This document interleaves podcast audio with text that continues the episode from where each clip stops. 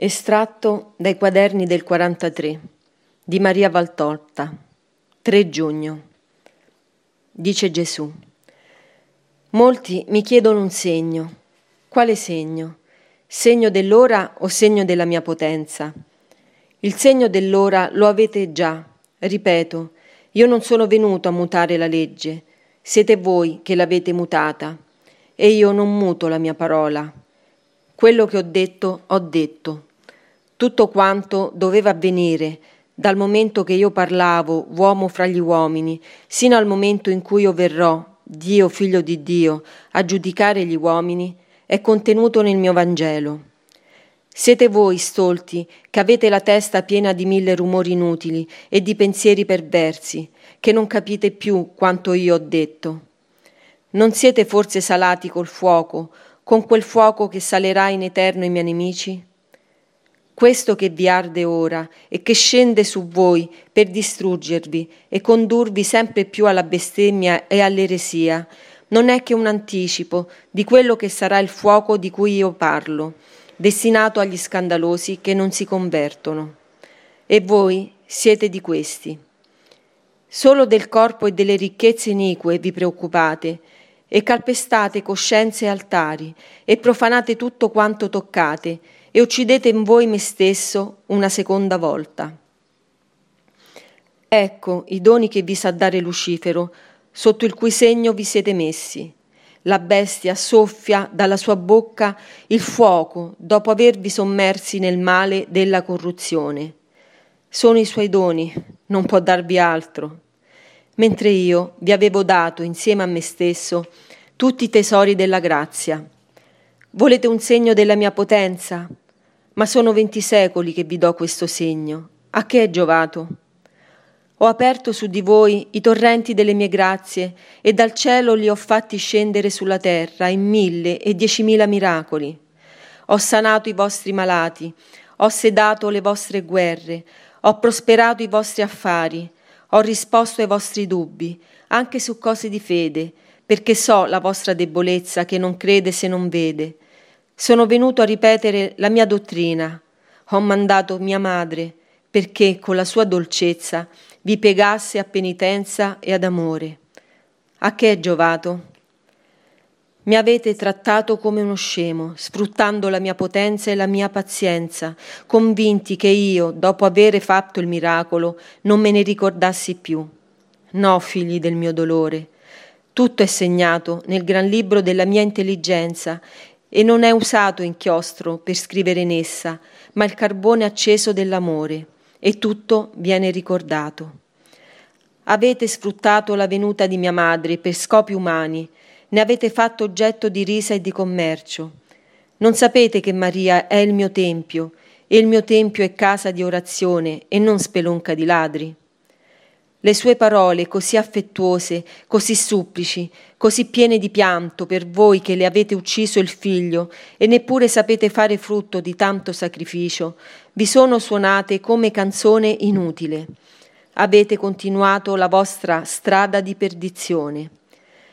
I miei messi, le anime che vivendo come dovreste vivere tutti, sono divenute le mie banditrici per ripetere una volta ancora la parola del mio cuore li avete trattati da pazzi e da ossessi e qualche volta li avete uccisi, tormentati sempre. Anche io, dalla generazione adultera e omicida del mio tempo mortale, fui detto pazzo ed ossesso.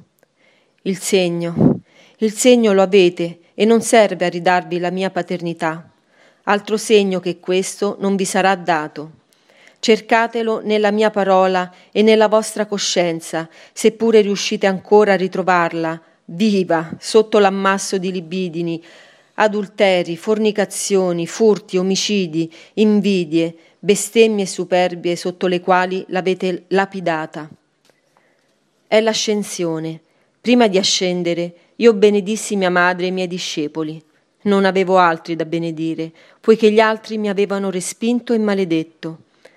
Anche ora benedico i miei discepoli, poiché gli altri non mi vogliono e bestemmiano sulla mia benedizione. 4 giugno. Dice Gesù. Amo tutte le anime. Amo quelle dei puri che vivono come il mio cuore desidera per il vostro bene, dei miti come mite sono io, dei generosi che spiano per tutti e continuano la mia passione, dei misericordiosi che mi imitano nei rispetti dei loro fratelli. Amo i peccatori perché è per loro che io divenni redentore e salii in croce. I loro peccati mi danno dolore, ma non estinguono il mio amore per loro, non estinguono il desiderio di stringerli al mio seno, pentiti. Amo le piccole anime che non sono prive di imperfezioni, ma che sono ricche di amore che annulla le imperfezioni. Amo te, che ti chiami Maria, il più dolce dei nomi per me, il nome della mamma mia, quel nome che è scudo e difesa contro le insidie del demonio, quel nome che è musica di cielo, quel nome che fa trasalire di gioia la Trinità nostra, quel nome di cui mi circondai nella vita e nell'ora della morte, Maria di Magdala, Maria Cleofe, le fedeli di me e di mia madre. Credi in questo amore per te, sentilo questo amore intorno a te, povera anima. Non puoi trovare che il mio cuore che ti sappia amare come ti abbisogna. Ti ho tanto amata che ho persino accontentato i tuoi capricci, non troppo ragionevoli in verità, avallando con fatti veri i tuoi castelli in aria. Non perché ciò mi sia piacevole, ma perché non volevo sminuirti di fronte al mondo e perché sapevo che anche quei capricci si sarebbero poi mutati in arma di penitenza e di amore, e perciò di santità.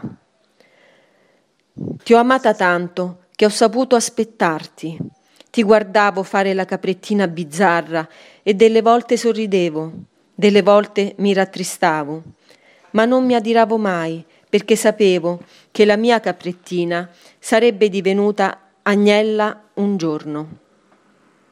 Se non ti avessi amata come ti ho amata, credi tu che saresti quello che sei? No, pensalo bene, che tu non avresti che sempre più peggiorato. Ma c'ero io che vegliavo. Non avere paura delle mie carezze. Gesù non fa mai paura. Abbandonati col tuo cuore e con la tua generosità. Dammi tutto e prendi tutto da me. Ieri sera, stamattina, hai messo sul gran rogo del sacrificio per la pace il tuo fascetto di sacrificio e l'hai messo con un sorriso spremuto dall'amore lottando contro le lacrime umane che volevano salire, contro i sussurri del nemico che ti voleva turbare. Oh cara, non sarà dimenticato questo tuo sacrificio fatto con gioia d'amore.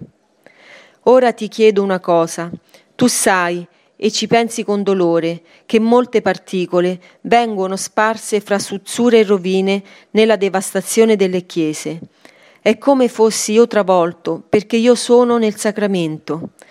Ebbene, metti idealmente il tuo amore come un tappeto prezioso, come una tovaglia di purissimo lino, per accogliere me Eucaristia, colpito, ferito, profanato, cacciato dai miei tabernacoli, non dai piccoli uomini che colpiscono le mie chiese.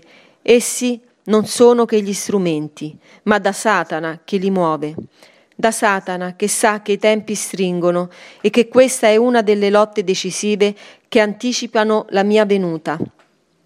Sì, dietro il paravento delle razze, delle egemonie, dei diritti, dietro il movente delle necessità politiche, si celano in realtà cielo e inferno che combattono fra loro. E basterebbe che metà dei credenti nel Dio vero, ma che dico, meno di questo, meno di un quarto dei credenti fosse realmente credente nel mio nome perché le armi di Satana venissero domate. Ma dov'è la fede? Ama me eucaristico.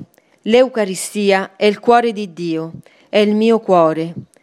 Vi ho dato il mio cuore nell'ultima cena, ve lo, ve lo do purché lo vogliate, sempre e non concipirete in voi il Cristo e non lo darete alla luce se non saprete far vivere in voi il suo cuore.